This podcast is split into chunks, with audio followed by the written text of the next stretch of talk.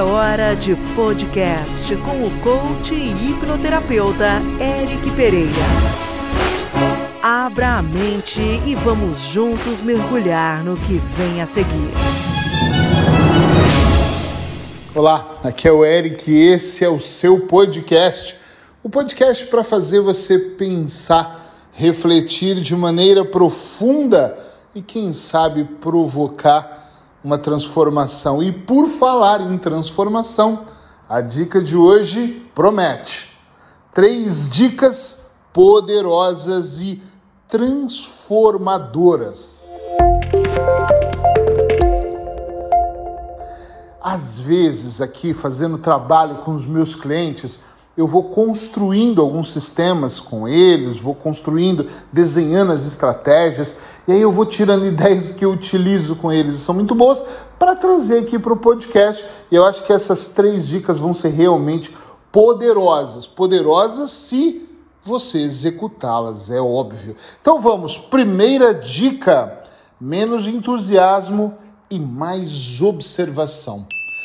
Tem uma coisa que eu tenho aprendido na minha vida e eu estou trabalhando essa semana com um CEO de uma empresa que a gente está trabalhando em muitos tópicos, e de vários, acho que mais de 10. Eu separei desse processo com ele três dicas importantes, e até comentei com ele que ia virar, iam virar podcast. É muito importante menos entusiasmo e mais observação. Eu não estou dizendo que você não pode se entusiasmar pelas coisas da vida ou na vida. Pelo contrário, eu estou mega entusiasmado aqui gravando, eu estou mega entusiasmado escrevendo meu quarto livro, eu estou mega entusiasmado no projeto novo do Instituto Ponto de Equilíbrio, aqui em Peniche. Eu estou entusiasmado. Só que eu garanto que é menos entusiasmo do que eu tinha quando eu tinha, sei lá, 25 anos. Porque teve uma época da minha vida, e talvez você esteja nessa época, independente da idade, ou talvez você já tenha passado por ela, que eu falo que é aquele entusiasmo oba-oba, Coca-Cola. Quando você abre, você faz. Sabe, sai aquele. Isso foi um efeito especial. Sai aquela, aquele gás todo na hora e depois a coisa calma. O entusiasmo oba-oba é quando você entra numa relação, quando você faz um projeto, quando você começa a assistir uma formação nova, quando você começa um livro. Oba-oba, você quer muito, você quer fazer demais. Você vai para o ginásio, academia, treinar, aí você quer ir todos os dias. Eu vou começar a caminhar, eu vou todos os dias. Quando eu comecei a fazer 10 quilômetros, eu falava, todo dia eu vou fazer 10 quilômetros. Eu fiz por 15 dias. Depois meu corpo já não aguentava mais, eu estava exagerando no começo. Sabe, o oba-oba do início, esse entusiasmo exacerbado, ele faz com que você gaste uma energia gigantesca no começo e o nosso sistema nervoso não gosta nada de gastar energia, ele foi criado para economizar e não gastar e depois você cai ali num, numa falta de entusiasmo muito gigante. E também tem uma coisa que eu aprendi durante os meus processos, e é o que eu mais ensino para os meus clientes, é cuidado, porque se o entusiasmo ele é demasiado, a observação cai. E aí você deixa de aprender com as coisas. Isso acontece muito em informações. Você vai para uma formação, vai aprender um sistema novo. Eu estou numa formação que eu vejo os alunos principalmente aqueles que não têm experiências, tão eufóricos com o professor, tão eufóricos com o método, tão eufóricos com o que eles acham que é um resultado, que eles estão perdendo o poder de observar se realmente o resultado é daquela maneira, realmente observar aquilo que é ensinado, porque o professor é foda, mas se você não prestar muita atenção, não observar o que ele faz e principalmente como você como ele faz, você perde no caminho, porque você está tão entusiasmado que você vai se perdendo. Então, por favor, diminua o seu entusiasmo. Tenha, tenha, mas menos entusiasmo e mais observação, ok? Número dois, tão importante quanto continue aprendendo e aumente a sua compreensão. 22 anos que eu faço terapia, 22 anos que eu sou hipnoterapeuta, terapeuta, né? Conheço, tenho um monte de ferramentas, conheço um monte de ferramentas para utilizar. Só que nesses 22 anos, nesse momento, eu estou em três formações, uma no finalzinho e duas que ainda estão no começo. Por que, que eu continuo? Há um mês eu entrei para a faculdade de filosofia. Por que, que eu estou fazendo faculdade diariamente? Por que, que eu estou em três cursos? Porque eu preciso continuar aprendendo. A velocidade como o mundo, o mundo muda é gigantesco que nós nos perdemos. Se nós ficarmos com os mesmos conceitos, então continue aprendendo. Se você entra numa formação, agora eu estou fazendo uma formação em terapia neurosistêmica. Esta formação não pode ser o único lugar onde eu vou buscar informação. Eu vou logo buscar o que, que esse professor estudou, quais os livros ele leu. Eu já comprei livros, já conversando com ele, né? Livros que ele leu. Por quê? Porque se ele leu, eu quero modelar aquele processo e também ler. É muito importante que o aprendizagem seja contínuo é muito importante que você vai aumentando a compreensão, né? Alguém diz assim para mim: olha, você planta semente na terra, coloca água dia sim, dia não, para ela não afogar. E eu penso, afogar? E aí não vou só confiar naquela fonte. Atenção, eu não estou aqui descredibilizando ninguém, mas é importante eu entender por que, que ela afoga, por que ela não afoga, por que, que é uma semente, por que, que é uma planta, e buscar fontes diferentes. Não é para comparar se é verdade ou não, por favor é para que a gente possa ir para um outro nível de compreensão. Eu, quando ouvi hipnose a primeira vez do Fábio Poentes, que é um hipnoterapeuta, é um hipnólogo de palco, eu comecei a fazer o curso com ele. E fui buscar com outros de outros e cheguei na filha do Milton Erickson, que é o pai da hipnose moderna, Beth Erickson, a Roxana, e fui estudar com elas. Ou seja, outras fontes, depois com Gilligan, depois com Zeig, quem é da hipnose que conhece melhor esses nomes. Mas o que eu quero dizer aqui é buscar a compreensão, aumentar ela, buscar outras fontes. Então, tudo que você aprendeu, eu estou lendo um livro Aí no meio do livro eu ouço de processos. Eu tenho um hábito de pôr um asterisco porque eu tenho que pesquisar. Dois asteriscos na frente da palavra, no final, do que eu acho muito importante. Três com um tracinho embaixo dos três, é, é minha neura nisso, né? Que é tipo, porra, tem que pesquisar muito sobre esse assunto. Então, essas formações que eu vou fazendo, eu vou anotando. Quando eu percebo que ele fala de temas, ah, eu vou falar de epigenética e o cara, isso está sendo muito falado, eu tenho que estudar sobre isso. Então, três asteriscos, um tracinho embaixo, para eu saber que aquilo é um alerta que eu tenho que buscar mais informação sobre aquilo. Compreende? Sim ou não? Isso é muito importante em qualquer área da vida. Eric, mas é só no curso? Não. Tu está dentro da sua empresa, o seu patrão, o seu sócio, o seu parceiro, começa a falar de um assunto, meu, pergunta.